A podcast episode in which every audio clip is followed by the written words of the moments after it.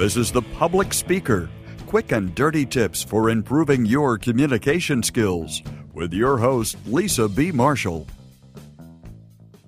Listener John Miller asked the following question Do you have a particular preference for handling the material that will guide a speech? I've actually tried presenting in three different ways reading word for word, winging it with no notes at all, or going from an outline. Thanks, John, for your question. Like many guidelines for public speaking, the answer is it depends. Many students and business executives ask if it's okay to read a speech. My answer is always the same it's rarely a good idea to read a speech, unless you meet two criteria. One, you're a political or business leader, and two, it's critically important that your words be spoken exactly as written. For example, if you're the chairman of McNeil and you're addressing the press after the Tylenol scare, then it's preferable to read. Or if you're President Reagan and you're addressing the nation after the Challenger explosion, then it's okay to read. But other than that, don't do it. It's a bad idea. Really. Words written for the eye just don't sound right for the ear. We don't speak the same way that we write. Written words sound stilted when they're spoken. Besides, reading requires you to look at your text and not at your audience. And if you do occasionally look up at your audience, it's really easy to lose your place. The biggest drawback is that reading limits your interaction with the audience, so the delivery lacks a conversational feel. However, I know that some of you, no matter what I say, are going to read your speech. So if you are, here are a few tips. You need to learn and practice the scoop and speak technique.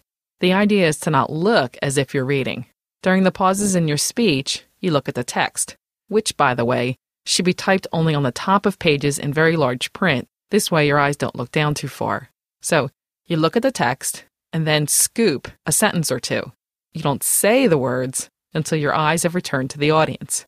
Keep track by pointing to the text with your finger. It takes some practice, but can be very effective.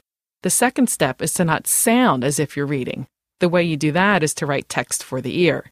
You need to use short sentences using common conversational words. Avoid subordinate clauses and compound sentences. Choose very specific adjectives and verbs. Finally, read out loud as you're writing. If it doesn't make sense or you stumble, you need to change it. You'll sometimes hear speakers who sound as if they're reading, but they're not. Instead, they've memorized the speech. And usually the memorized words were intended for the eye instead of the ear.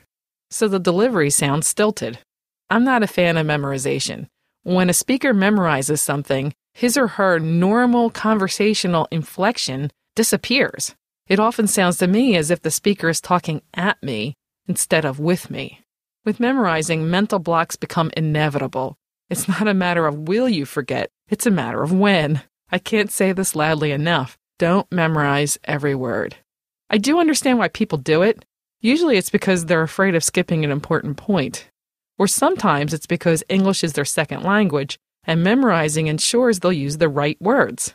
However, if people stop listening to you because your presentation sounds boring or memorized, it doesn't matter if you skip a point or if you don't use the right words. I think a compelling, conversational, passionate delivery, even with mistakes, always wins over a perfectly memorized speech, unless, of course, you're a trained actor.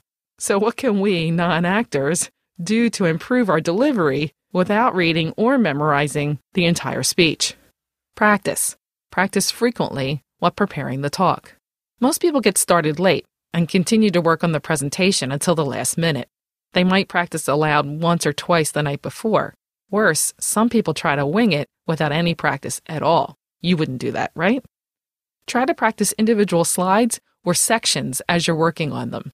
Don't worry if you're not completely done with the slide or the entire presentation. Practicing in small bursts is far more effective than practicing the same amount of time at the end. The best way to practice is with a partner. Try not to present, just sit side by side and conversationally explain your ideas. Try a few different ways of explaining the same material and record the conversation. Once you've smoothed it out, create notes from the recording. Capture the sequence of your ideas, not the exact words. With each practice session, rehearse the previous parts plus the new stuff. Each session shouldn't last longer than 20 or 30 minutes. Research shows that people are more likely to remember your first words and last words.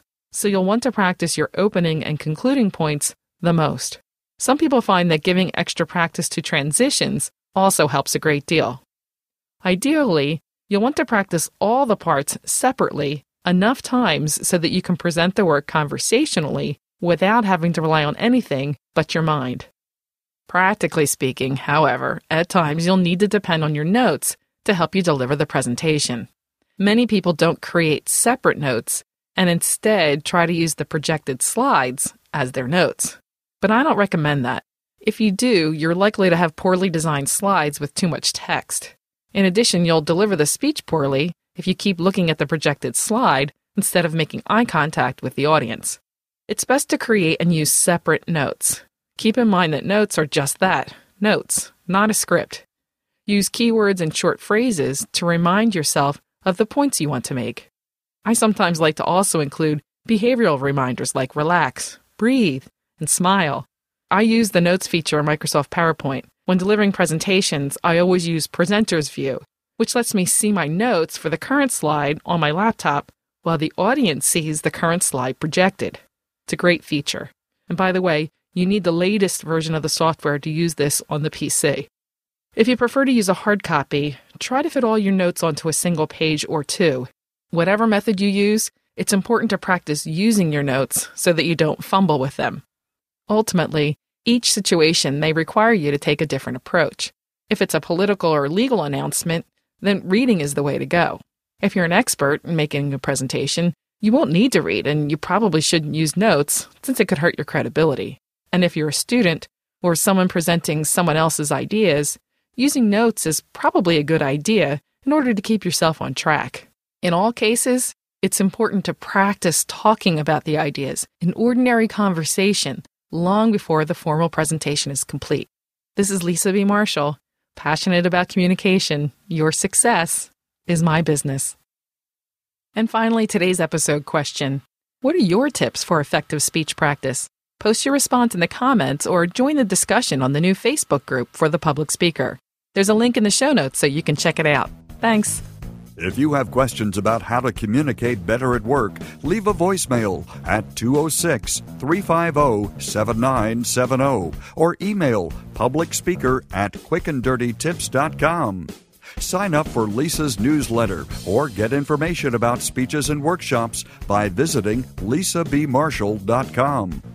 You can find a transcript of this show and links to connect with Lisa at publicspeaker.quickanddirtytips.com.